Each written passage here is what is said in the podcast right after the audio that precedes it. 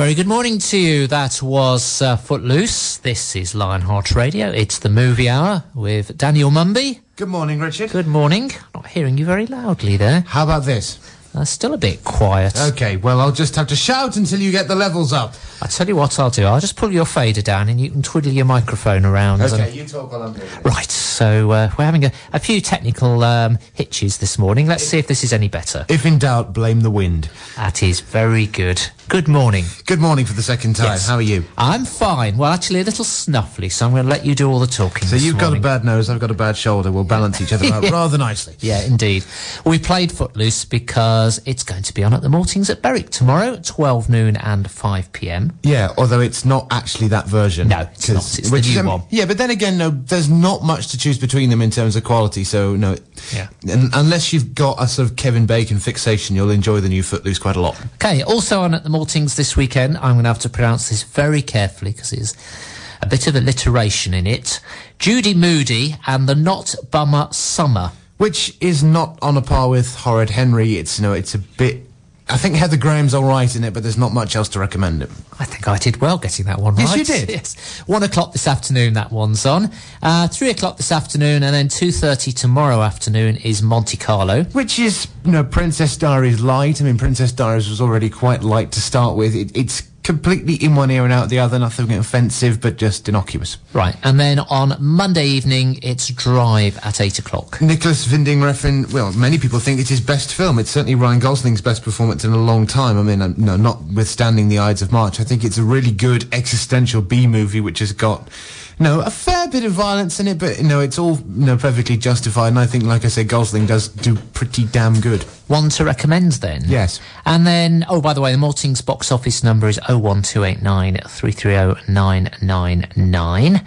And at the Alnwick Playhouse, just the one to tell you about it. It's Tuesday evening. I don't know how she does it. Yeah, and uh, it's not as bad as Sex in the City 1 or indeed Sex in the City 2. I mean, Sarah Jessica Parker is doing a better job here and it's it you know, has a I mean it's directed by Douglas McGrath who you know has some sort of form. I mean he directed a film called Notorious which will become relevant when we talk about Moneyball because it involves Truman Capote. It's not awful but it's just it's it's a nothingness film. It sort of sits there on the screen and does nothing at all.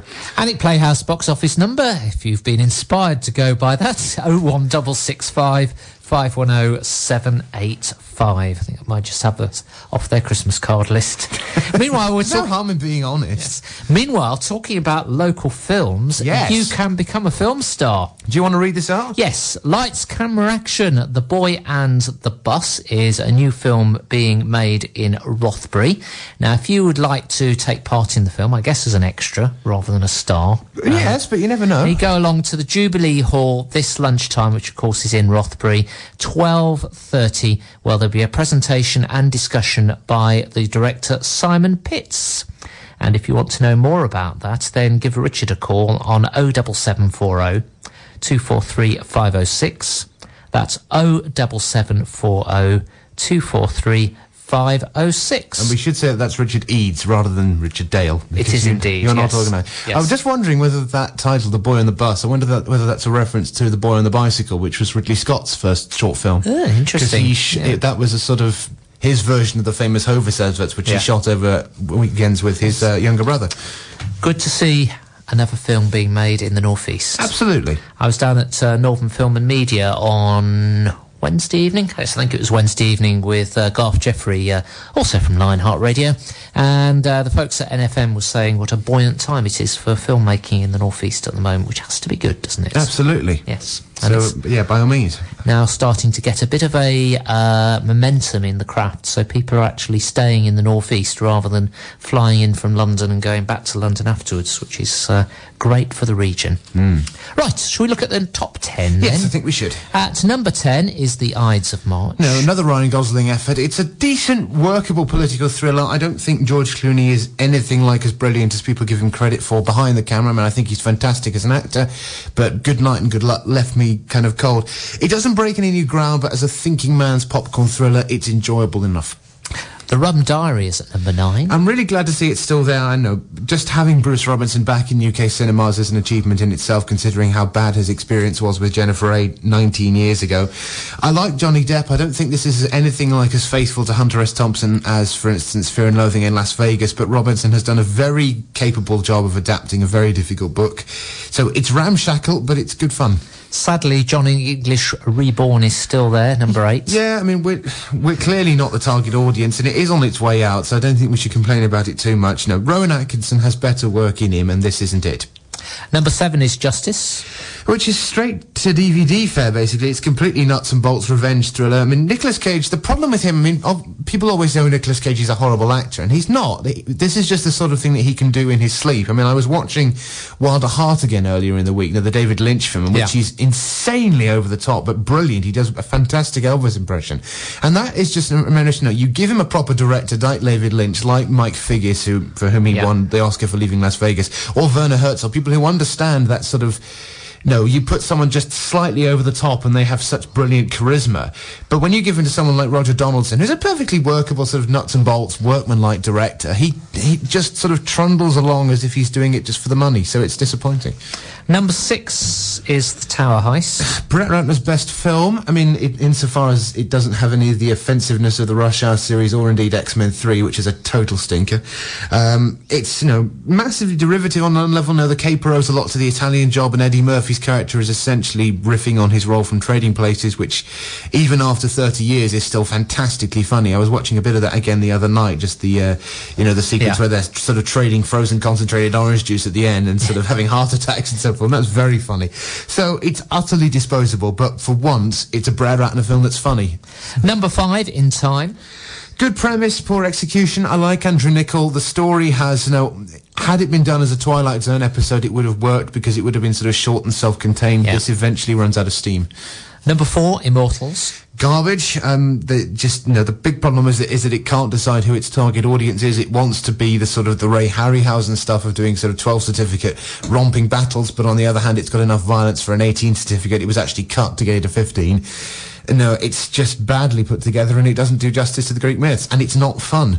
Number three, Jamie Bell. Yes, The Adventures of Tintin. Yeah, speaking of Northeast films, I mean, I think we're pretty much agreed that it's a film of set pieces rather than story. I don't know why they why they had to put Crab with the Golden Claws in rather than doing Secret of the Unicorn and Red Rackham together because that's you know plenty of story in and of itself. And uh, the fact that there's no Professor Calculus is a big disappointment for me. But it is really good fun. The set pieces are as close as Spielberg has come in the last ten years to recapturing the brio and the the breeziness of Indiana Jones.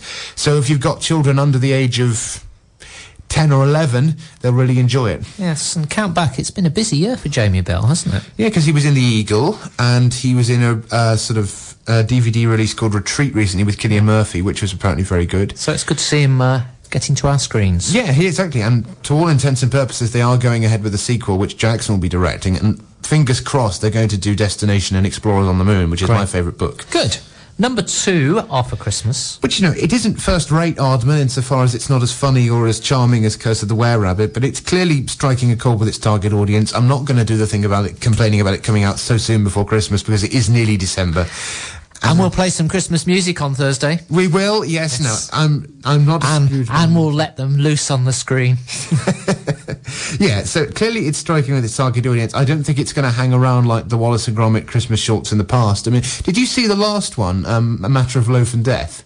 No, no. That you, it'll probably be repeated this year. But if you do get a chance to catch it, so it's not first rate, but it's good fun. Yeah, I was at uh, doing Jasmine last night. Very, very nice evening. But they were playing Christmas music. Mm-hmm.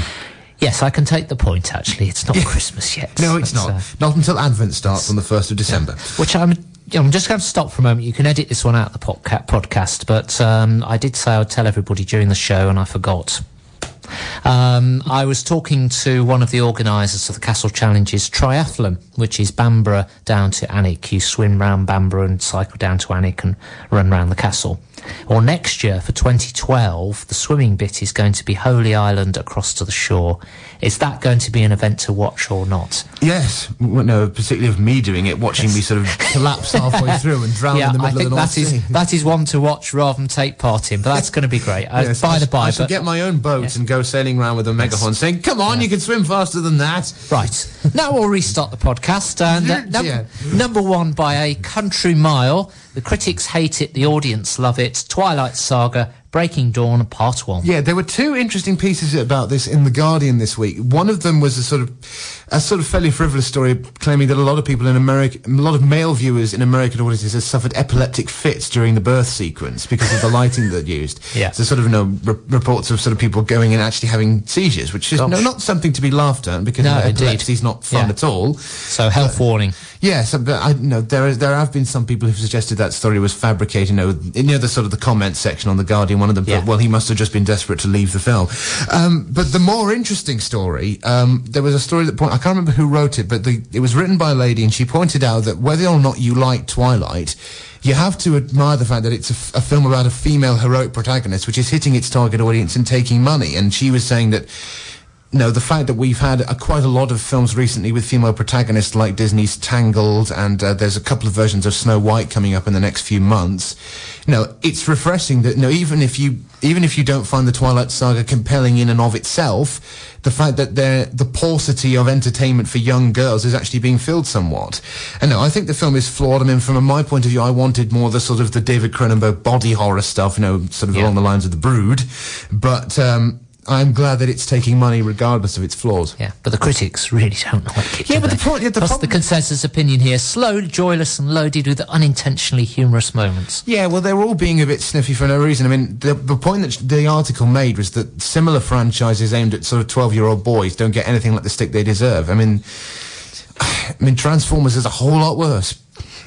Yes, I seem to remember we talked about that Yes, let's not ago. go there again. But a quick reminder, of course, is that the gang will be here on the 17th of December, picking apart the films of the year.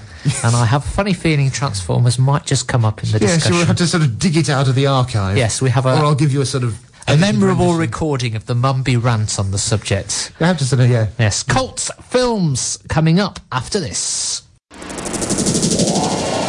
This is the fresh sound for the district. Live, from Alnwick. This is Lionheart Radio. Okay, here's a question for you, uh, triathletes listening this morning. Why don't you do it in reverse and get wet at the end? Hmm. We're just thinking about that here in the studio. Yeah, I suppose the obvious answer would be cramp because you. I suppose you, if you if you get cramp in the middle of the sea, it's a lot more dangerous than if you get it on land. But I might try it. I'll Right. I'll do a triathlon And report back. Yes, if I survive. Yes, okay. This week's uh, cult film, one I must admit I've not heard of, uh, is Scott Pilgrim versus the World. Now, I have to say, I've just brought it up on uh, on the uh, the internety here, and looking at the poster, it looks like something a bit like I don't know, um, Animal House or something. I guess it's not. Well, no, actually, I mean, it, it is a descendant of Animal House, there's no question, but in, in ways that aren't quite obvious. So, Scott Pilgrim vs. the World, which came out last year, it's the latest from Edgar Wright, who uh, most recently showed up as one of the co-writers on The Adventures of Tintin, so it kind of fits in that we were talking about Yeah, it. indeed. Um, he's most famous for his work with Simon Pegg and Nick Frost. They started out on TV in the early noughties with Spaced, which sort of passed me by, but has attained cult status in and of itself. Then they made their feature debut with Shaun of the Dead, which was the first rom-com, Yeah. um, which features the, the immortal line, "I don't think I can kill my mother and my best friend in the same day." No, I think Shaun of the Dead's not quite great, but it's very, very good. Then they teamed up again with Hot Fuzz, which was a sort of pastiche of buddy cop films with a great lip curling performance by Timothy Dalton and sort of talk about the greater good. Um, and those two films form the first and second parts of what they call their their three flavors cornetto trilogy or the blood and ice cream trilogy because they no there is a purported use of a cornetto as a hangover cure. And the idea is they make three films along the color scheme so sort of the Yeah. Shaun of the Dead's the red cornetto, Hot Fuzz is the blue one, and then the third one called The World's End, which they're working on at the moment, is the green cornetto. It sort of makes sense. It's adapted from the graphic novel or comic book, depending on your sort of opinion of comics, by Brian Lee O'Malley, and this was meant to be Wright's big break into Hollywood, his first film that he'd made without the involvement of Pegg or Frost or anyone else from his other films. It had a budget of anywhere between 60 and 90 million So, dollars. big old cost. It did. I mean, no, is not the couple of thousand you're used to doing on the cult classic. Exactly. I mean, this is, and so he, it's, has, like I say, a budget of 60 to 90 million, of which it took about 47 million on release, which is not doing all that good. So some very, uh, very painful executives in Hollywood. Yes, and but so one of the interesting things about it is, I mean, like I say, most of the cult films we've talked about recently have been sort of low budgets that have either taken money over time or broken even and then got a Yeah. life on DVD. This is an example of a director basically going to Hollywood and making the film exactly the, the way he wants to make it. And failing miserably on a commercial level, but producing something that's absolutely magical. And the film has got a massive life now on DVD. I think it became the fastest selling Blu-ray of all time. And they actually did a second, they sort of do a promo tour to promote the film when it's come out, and they did a second tour to promote it when it was coming out on DVD. And Guillermo del Toro, whom we talked about when we reviewed Cronos all those weeks ago, is a great Mexican filmmaker, went on tour with them because he saw the film and loved it. And we normally think of Guillermo del Toro as this sort of big cuddly teddy bear who's very softly spoken. But he actually said at a press conference, if you don't go and see this film, you are bringing in Hollywood down and it's on your own hands. Okay, you must really love it. So the plot is um, Scott Pilgrim, played by Michael Cera, who is most famous for his performance in Juno. He's a 22-year-old geeky kid who plays bass guitar in a rock band called Sex Bob-omb, which is a reference to Super Mario Brothers. He lives in Toronto with his gay best friend Wallace Wells, who's played by uh, Kieran Culkin, who's the brother of Macaulay Culkin, argu- no, the more talented and arguably more stable brother. Yes. Um, he begins dating a girl called Knives, who is a 17-year-old girl in sort of in uh, high school, and she becomes sort of obsessed with the band, and the band don't really like her. His his protective big sister who works at a coffee shop is, you know, not happy with him. Uh, he meets an American girl called Ramona Flowers, who is played by Mary Elizabeth Winstead, who'll soon be appearing in the prequel to The Thing. He falls in love with her. When he uh, plays at a battle of the bands to impress her, he is attacked by one of her ex-boyfriends, and it emerges that in order to win Ramona's heart and get the girl, he has got to go head to head with her seven evil exes in a video game style series of bouts, and which he has to sort of collect coins by defeating them for reasons that will become clear. Now, traditionally speaking, coming of age movies are not only thin on substance, but they have a very limited lifespan. I mean, if you look at things as varied as American Graffiti and Dirty Dancing, No, they revolve around the same old stories of your young love, you know, finding yourself and heartbreak. And the ones that last not just the ones that evoke their period, but which contain some form of deeper truth about the process of growing up. I mean, I think you'd subscribe to that sort of Yeah, conclusion, yes, wouldn't you? And that's why you love Gregory's Girl, Yes, amongst indeed, other things. yes. Um, I mean, I'm still in my 20s, um, so it's quite hard for me to say how good this film is going to look in 10 years' time when the gaming world has moved on and people no Yeah. longer talk like extras from Juno playing a video game and they're saying, it's really interesting, isn't it? To which you go, no. I mean, the fight sequences in it do feel like natural continuations of the story and the character development in between is a lot more complex and insightful than all the swathes of exposition that you get in something like Silent Hill. You know, it's of Silent Hill, sort of very quiet bit explaining, and then fight some zombies and then have a bit more explaining, and then fight some more zombies, and that's, it gets very tiresome. The film has an absolutely extraordinary visual style, which is somewhere between, um, would you seen Tron when it first came out? Uh, no, I didn't. No, but it's somewhere between that and Sin City because you do feel like you're both inside a video game and it, it it literally replicates the feeling of a comic book. But unlike Sin City, which was a bit portentous and boring, frankly, I mean, I'm not the biggest Robert Rodriguez fan anyway, as you remember from my review of Spy Kids 4. Um, it manages to have that literal comic book struggle to the extent that during the fight sequences, whenever people get hit, you know, when Michael Cera's fist goes out, it actually has a big sort of kapow on the screen, and almost in the style of old-fashioned Batman, but not as sort of Yeah. cheesy and ropey. And the video game elements in both the design and the content of the battles are used to complement and enhance the conflict. So, for instance, you have sort of Scott gaining powers and like getting a life uh, Yeah. every time he defeats a baddie or sort of collecting change, but they don't sort of become goals in themselves. They're very much narratively integral. Like the comic that it's based upon, it jumps from sort of one form of reality to another without much warning. There are many flights of fantasy which are either poignant or hilarious, and it does explore sort of issues of love and death with a fascinating alacrity. I mean, it's a 12 certificate film, and it makes absolutely no bones about its comic book violence. You know, the battles are shot in a sort of playful and unintentional and entertaining manner. There's no focus on any lingering amount of pain. Sort of characters can get sort of thwacked across the face with a lightsaber and then get up and they're absolutely fine, and that's okay. You still believe the characters are in danger, but in the same way as Christopher Nolan's Batman movies are 12 certificates, there's no need to demonstrate the danger beyond a sort of suggestion of pain. And, you know, as a result, you don't have to take the story too seriously. And the good guy will always win in the end. Exactly. I mean, that's, that's the way these things always work. I mean, even in, even in something like Gregory's Girl, where he sort of wins, but not in the way that you expect.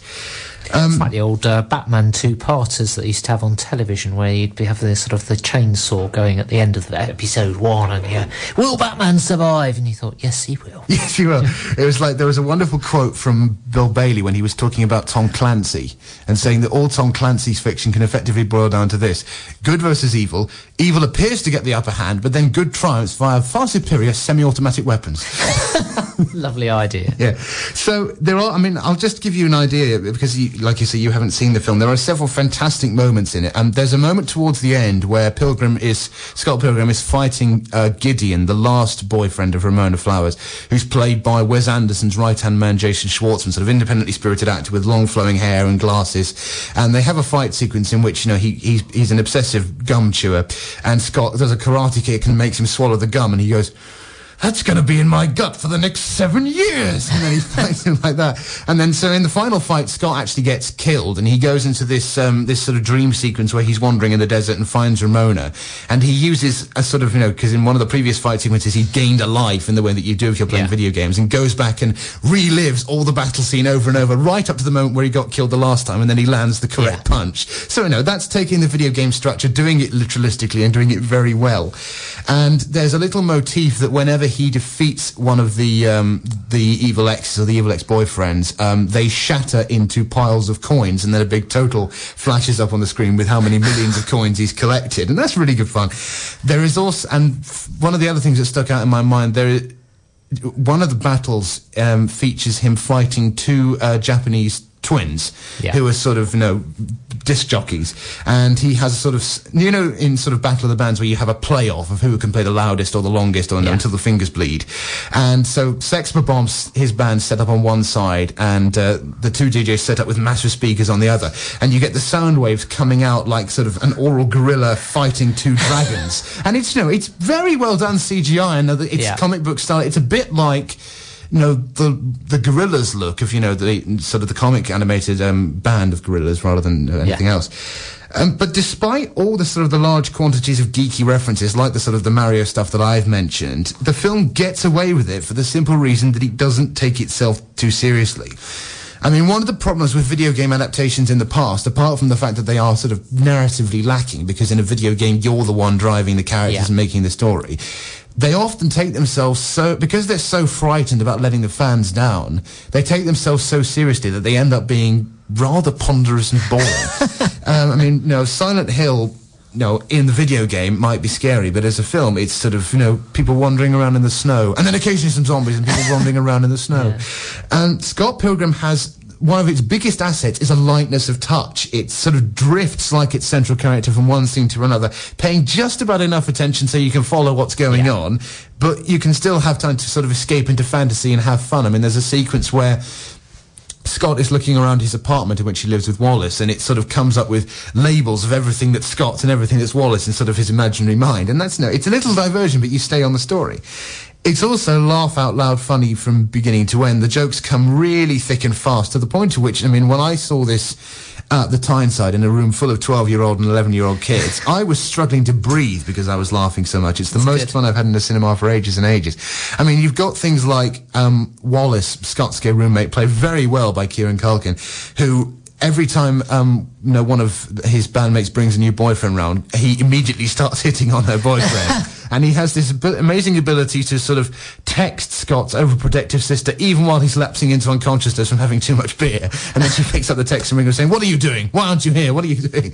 Um, one of the evil exes, uh, called Todd, who's played by uh, former Superman Brandon Roth or Ruth, um, he, it's a fantastic thing whereby he's he's a vegan who is so much of a vegan that he's been given psychic powers, and he's incredibly arrogant. And there's a moment where Scott defeats him by dr- getting him to, you know, tricking him into drinking real milk rather than soy milk. At which point, the vegan police come through the room and bust him for drinking soy milk and take away his powers, which is just fantastic. Great. And then there's a sort of cutaway once Scott's defeated him of them sort of jumping around and backslapping each other behind him, which is just funny. You've got the Japanese twins that I've mentioned, which when you first see them, you think, have Kraftwerk and Siegfried and Roy had a a child because it is that sort of you know you know the standard Kraftwerk setup of four people standing on keyboards and Yes, being very yeah. robotic. Well, imagine that with incredibly bad hair, and. All, and then you've got sort of all the sort of the Juno awkward stuff where Michael Cera sort of confusing the word love with lesbians and saying that repeatedly Yeah. in a sentence and just looking like looking like a complete dweeb in front of Ramona. But it's it's it's affectionate and funny. I mean, the Animal House reference that you made at the start, that sort of those sorts of conversations, you know, particularly the one where he, you know, surreptitiously asks Ramona if she's into drugs. Yeah. they do drift very close to the more putrid end of comedies like Animal House, Yes, where you've got, you know, yes. particularly. I mean, you could almost liken the, the the band scene in this to the toga party sequences in Animal House, with sort of John Belushi smashing the guitar and falling down the banister, which is all good fun. But although there are little moments where we will sort of wriggle in our seats and cringe, it's no, oh, you really didn't say that to her. You really shouldn't have done that. Scott Pilgrim is not out to make us wriggle for its own Yeah. sake. And when it does get into sort of more intimate sequences where it shows Ramona in her underwear or that sort of thing, it treats its female characters with an underlying level of respect, which, Which you nice, which you yes. don't get in those sort of bawdy comedies, particularly when you get to Porky's, in which the female characters are just, are just there to be well oogled at, basically. So it doesn't. I mean, the, one of the things about as a sort of diversionary tactic, when people sort of talk about um, sort of female role models in films, one of the criticisms that's often levelled is that the biggest female role models are women who've sort of become more masculine. And the classic Yeah. example that's always cited is Ripley in Aliens. Yes, You know, yeah. there's, there was a quote that in the Alien series, she kind of starts off as a as a virgin, then becomes a mother, Yeah. then becomes a crone in Alien 3, and then is reborn in Resurrection. And I've always felt that in those last 10 minutes of Aliens, when she's in that sort of, you know, the big crane and says, get away from her, you bitch.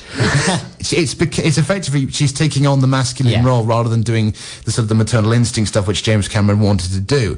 But in this, it's, it's a f- Scott Pilgrim versus the World says basically, look, no, these women are on a par with the men, not just because they can kick butt and sort of fight around and you know, say witty lines, but because they're actually real people and they have real feelings and they're sort of conflicted bundles of energy.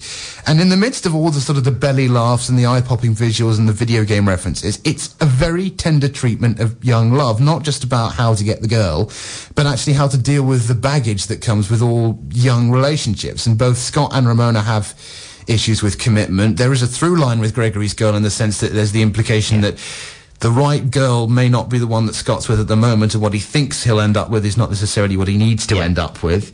I mean, there was some argument when they were making it about sort of what the ending was going to be, because the comic ends with him actually getting back together with knives and saying, well, it was a nice experience, but actually I don't want you anymore. Yeah. Not in so many words, but just, you know, the experience sort of realized he wasn't worth it. But regardless of whether or not the ending works, and I think the existing ending is actually the better one, in defeating all the evil exes, Pilgrim is not just standing up to other people's demons, but he's confronting his own securities in terms of building confidence, in terms of saying, no, do I really want this person? Do I want to commit? And it genuinely conveys that sense of heartbreak on both sides, which comes at the end of a relationship, and it doesn't know, make out that these people are just know, oh, they're perfect, therefore they're meant to be together, but we'll sort of waffle on for an hour and a half of pretending. And that's shown very much in the sort of the way that Ramona's hair color keeps changing, showing that she's sort of conflicted, you know, in a sort of very, very popcorny, pop Yeah. sort of way, but it does work. The performances are absolutely great. I think it's one of the best things that Michael Cera has ever done. I mean, he is guilty occasionally of playing the same character over and over again, but it's certainly the best thing he's done since Juno. Mary Elizabeth Winstead is terrific. She's got a real sense of mystery and wisdom beyond her age, but she also can play, you know, younger than herself very well. Kieran Culkin's great, and this is Brandon Ruth's finest performance. I mean, in Superman Returns, he was a bit he was a bit boring, frankly. I mean, I know there were th- uh, there were other things wrong with Superman Returns other than him, but he was he looked like the person who'd been cast simply because he looked like Christopher Reeve. Right, yeah. Uh, but in this, he, he really gets to sort of to shine, and he he does make for one arrogant vegan. Excellent. So to sum up, it's one of the best films of last year, which it may not be a definitive cult classic now, but it will be in five years, and you you will look at it after all those years and think, no, it, in a way, it's good that it failed at the box office because it just completely sideswipes you. I don't think it's quite a masterpiece. It is a little bit too long and a bit rough around the edges in places, and many people, like I said, may dispute the ending. But once you adjust to its peculiar execution, it's arguably Edgar Wright's best film. And as a document of teenage love and insecurity, it's up there with Juno. And if you're under 20, you need to see, under 25, you need to see it. And what a contrast from the Bad Lieutenants. Yes, I think we needed that after last week. From the heart of the district, this is Lionheart Radio. Sinitta and Toy Boy there, and we played that this morning because sadly Sinitta booted out of I'm a Celebrity, Get Me Out of Here last night. Oh, what a Apparently, shame. I was thinking, I was just saying she's well off out of it. Yeah, okay. Yes. But anyway, uh, not being a fan of that particular program on TV. I'm even less of a fan than you are. So, slightly scary start to that song. I hadn't played it before, but it's the only one from her we had on the computer. And then it turned into a classic Stock Aitken and Waterman churned out. I was say her computer, but that's insulting computers, really, isn't it? Yes, Yes. absolutely. Okay, next week's cult film is Gojira. Gojira. Which is the original Japanese version of Godzilla from the mid 50s. Oh, right. So, should uh, be yeah, interesting. it has a very interesting history in terms of its relationship to the American distributors, amongst other things. So, uh, yeah. An oldie. Yes, but very, very goody. Great. Well, quite good new releases this week, you're telling me, but Yeah. we'll start with one that isn't. So let's get the bad one out of Yes. the way. So Daniel Craig, not his finest hour, I guess, in uh. Dream House. Yeah, um, new film by Jim Sheridan, who started out pretty damn good because he made My Left Foot, for which Daniel Day Lewis won his first uh, Oscar performance, and uh, made In the Name of the Father, for which Daniel Day Lewis again was Oscar nominated. And Yeah, that was I the one for that, which yes. no, that was I think it was on. Um, my left foot, where Day Lewis's famous habit of staying in character all the time started because he broke two ribs on that film from Gosh. hunching over Yeah. all the time. And during In the Name of the Father, he deliberately asked the crew to sort of hose him down every day and swear at him all the time, you know, just to stay in character. Um, more recently, he did things like Brothers, which was the remake of the Danish film with Natalie Portman in, and uh, Get Rich or Die Trying with 50 Cent. Um, so the story is Daniel Craig is a publisher who is married to Rachel Weisz, who'll turn up later this week when we talk about the Deep Blue Uh, they've got two young daughters. He quits his job to move what will seem to be their dream house in the New England countryside.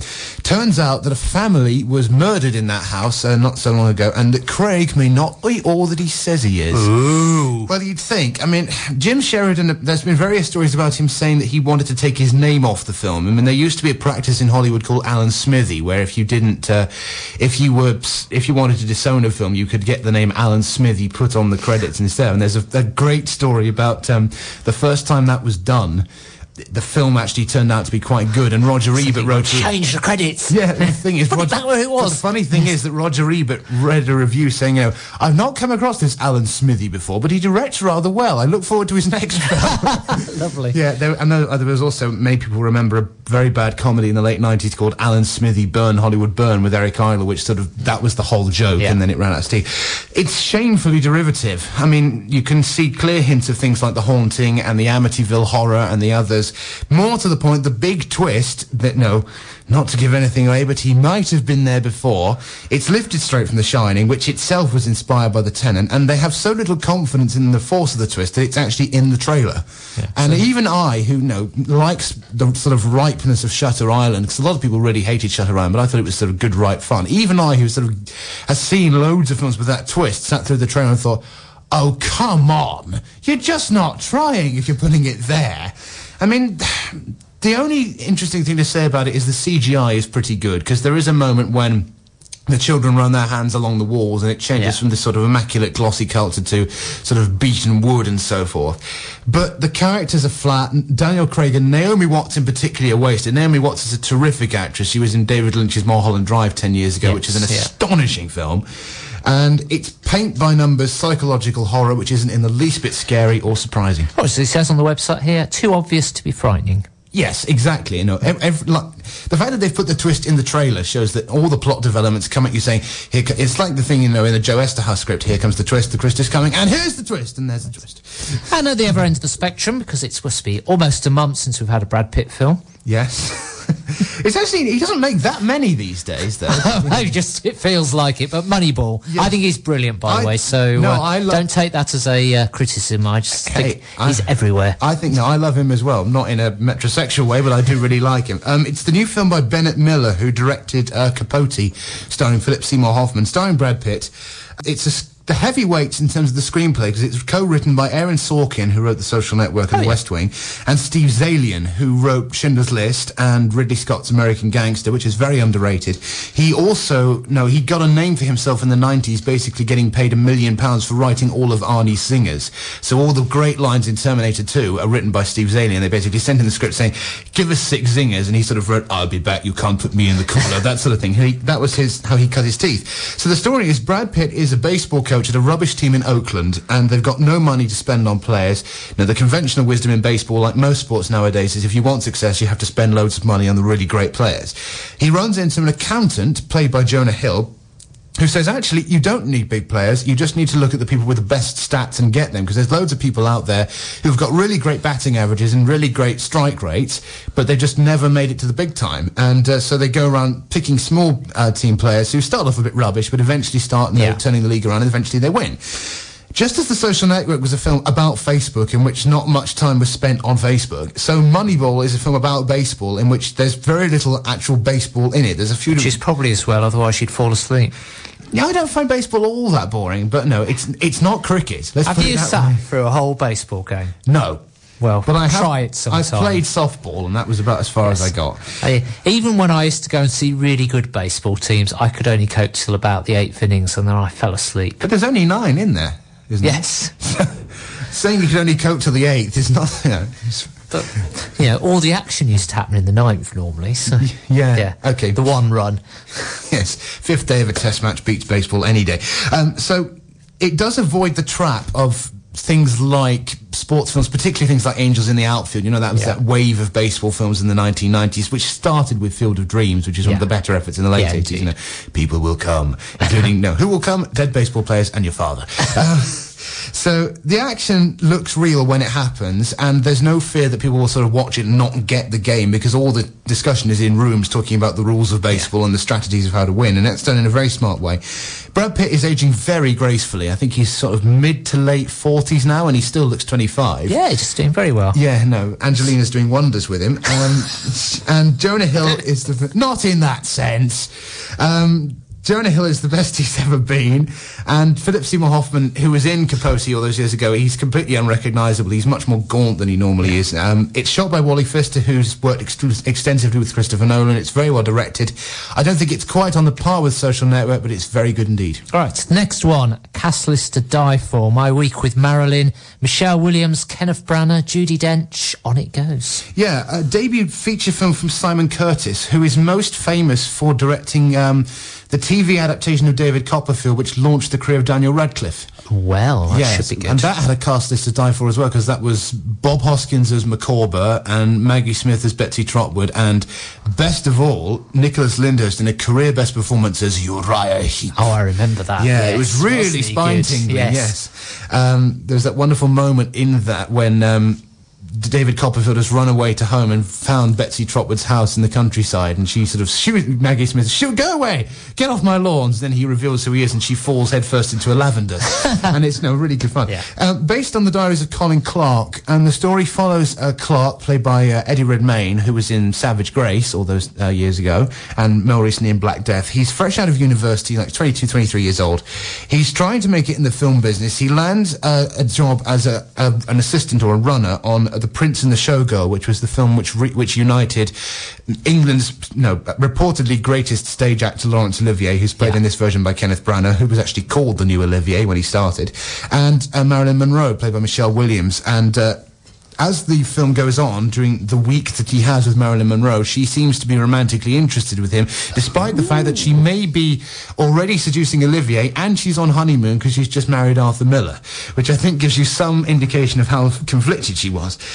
I tend to go on about sort of directorial skill on this slot, but this is one of those films which all the enjoyment comes out of the performances. I mean, like you said, you've got a classic cast of British and American talents. Dougray Scott doing a very good job playing Arthur Miller. Judi Dench as Dame Sybil Thorndike. There's It'll a one- wonderful. There's a wonderful moment in one of the longer trailers where Eddie Redmayne is driving Marilyn Monroe in, and. Uh, uh, Dame Judi Dench kind of passes by the window and he says, "Oh, hello, Dame," and he said, "No, not Dame Sybil. No, it's Dame Judi for obvious. It's not Dame Sybil." um, Branagh is absolutely having a ball as Olivier. I mean, he does it really well. It's slightly more sort of lip curling than Olivier was. Yeah, I'm never completely sure about uh, Kenneth Branagh in films. I'd i really say. like him. I think no, there are, there have been things like Love Labour's Lost in which he has gone a bit too far. But when he's doing sort of lip curling stuff, I mean, if you see him in Rabbit Proof Fence, when he's very intimidating as an Australian yes. guard, then that's fantastic. And of course, you know, Shackleton, yeah. which for me is his best performance. Um, Williams does the best she can with Marilyn. I mean, playing her is frankly a thankless task because she is so. You know, if you want to watch Marilyn Monroe, watch a Marilyn Monroe performance, but just it's very hard for anyone to play her in the same way as it's hard for anyone to play Adolf Hitler. I know that's a very odd comparison to make, but in the sense of how do you do it? It tries to raise ideas about her character sort of being unfaithful and no lack of a father figure being the reason that she was so unfaithful and had so many marriages because of course she married Jody Joe DiMaggio before yes, Arthur Miller to yeah. go back to baseball. Um, so but it's at its best when it's fluff, and it's perfectly good fluff. Great. Another one that's getting rave reviews is uh, 50-50. It's got Anjelica Huston, so it can do no wrong. Yeah, I like Anjelica Huston as well. Um, new comedy drama, or dramedy, as it's known these days, from... Uh, yes. Yes. Jonathan Levine, who has an odd pedigree because he directed All the Boys Love Mandy Lane, which is a rather nasty slasher film. Um, stars Seth Rogen, who's... Mm, and Joseph Gordon-Levitt, who's... Hmm. Uh, they're best friends, and uh, the latter is diagnosed with a rare form of cancer for which he's given odds of 50-50. 50, hence the title, um, shows him dealing with it. So there's sequences of him shaving his head, trying to live life normally, dealing with his parents. For a film about illness, which comes out of Hollywood, it doesn't fall into the Hollywood illness trap of looking absolutely brilliant until you snuff it, which was the problem with Restless and a whole, yeah. and of course Rob Reiner's The Bucket List, which wasn't any good at all. I mean, the writer, Will Reiser, based the story loosely on his own battle with cancer, and there are some wonderful moments in it which sort of real, which make you think, yes, you have got this balance pretty much spot on. There's a moment when he tells his mother that he's been diagnosed, and rather than sort of breaking down or going into a, a sort of you know hug with him, she says, "I'm going to make tea now." And sort of goes out of the room to have a sort of private meltdown of her own, and that's very well handled. And now, and I'm all in favour of handling subjects like illness and death through irreverence, because I mean stuff like Four Lions and Kind Hearts and Coronets, which is about serial killing, that's very good. There are a couple of problems. I think no, because it's because it is essentially a bromance between the Seth Rogen and the Joseph Gordon-Levitt character. The female characters are dealt a bit of a duff hand and some of the broader comedic moments do feel a little too close to the sort of the Judd Apatow stable, but it does manage to avoid the traps of things like the bucket list or a little bit of heaven. It's not mawkish. It's not perfect, but it's very well judged. I'm now forgetting the title. It was a brilliant Canadian TV series done in the 90s, and I am going to have to try and remember it about uh, dealing with AIDS, which uh, was also dealt with extremely sympathetically and carefully, and uh, mm. now I've forgotten it. Well, we'll but see if it comes come back. back. to me. Yeah, yes. we, we better canter through the list. Yeah, we had to. Uh, right, next one on the list is Take Shelter. New film from writer-director Jeff Nichols, who started off with Shotgun Stories, um, d- starring Michael Shannon, who is an extraordinary screen presence. He was Oscar-nominated for Revolutionary Road.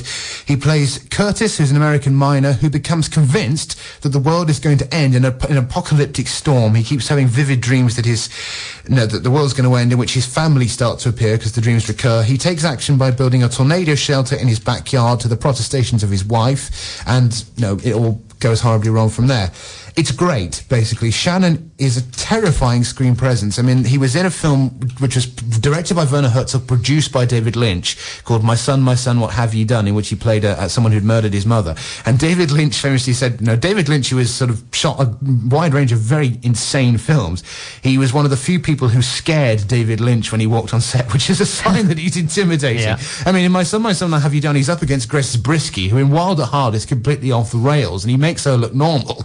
So, it's got a great political subtext to it. No, it's about the age of anxiety. It's about sort of this feeling of doom. There's a sort of economic allegory you can read into that. There are big references to things like the birds, particularly in a sequence in the trailer when a flock of crows fly straight at Yeah. him and his daughter. The thing that it owes most to is a very little scene film from the 90s called The Rapture by Michael Tolkin, which investigated the possibility that all the prophecies in Revelation might actually come literally true, and it was handled very interestingly. So it's it's full on and it is a bit insane, but it's thoroughly recommended. Great. And finally, The Deep Blue Sea. New film by Terence Davies, um, who is most recently made of Time and the City, which is the black and white documentary about Liverpool a few years ago. And his, his best work for me is The House of Mirth with Gillian Anderson. Based on the play by Terence Rattigan, the story is Rachel Weisz, her again, plays Hester Collier, who is married to a judge played by Simon Russell Beale. Uh, she begins, because it's a loveless marriage and she's, know, not getting it, she uh, begins an affair with an RAF pilot played by Tom Hiddleston, and that doesn't work out and her life starts to fall apart and it's, you know, sort of about commitment and so forth. Again, it's really great. It's a really bumper week we've got going. I mean, Terence Davies has a real affection for old-fashioned drama, and this does hark back to the golden age of sort of 40s and 50s British cinema, particularly the work of Powell and Pressburger, because although I found Rachel Weisz rather brittle and irritating in the past, in this I was really reminded of the great performances of people like um, Deborah Kerr in things like Black Narcissus, which, you know, if you haven't seen Black Narcissus, you're in for a treat. Yeah. Um, it's you know it's a film about sort of love and duty and the repression of sort of women in the structure of marriage. There's a wonderful sequence where they go to have tea with Simon Russell Beale's mother, who's very domineering, and everything that Rachel Weisz does is wrong. When she pours the tea, says, "Oh, you put the milk in first, or you don't play sport." Yeah. No, that's not a sport. That's a pastime, and you just find yourself wanting to scream at how constrictive it is, but not screaming in a way of "I hate all the characters, Yeah. get me out of here." But you'd really feel for Rachel Weisz's character. It's very lavishly shot. You know, there is a sort of comparison with the King's Speech, and a uh, very regal, sort of navy blue and purple color scheme. There's some question as to whether the play is dated because sort of Rattigan was at his peak just before John Osborne sort of came in and changed the face of British theatre. I don't know how far you're going to have to travel, but if you can find it, it's worth seeing. So, lots of good films to see this week. Yeah, it's it's hard for me to give one recommendation. So I think joint film of the week is Deep Blue Sea and Take Shelter, but Moneyball is very very good. So, plenty to choose from there. Absolutely. And it was Life Goes On, was the TV series. Oh yes, of course. Yes, uh, also famous because it was the first to uh, have a major character with Down syndrome. So it was a very iconic uh, American series, and I used to love it. And maybe if I've got a couple of minutes after the news and I can find it on the computer, I will play the theme tune because it is a classic. right. idea. Thanks for coming along. Yep. Uh, you're back next Saturday between 10 and 11. I'm back at 8 o'clock. Have a great time. Jerry G's here this afternoon after 12. But the latest news with Tim. Lionheart Radio, the voice of Northumberland.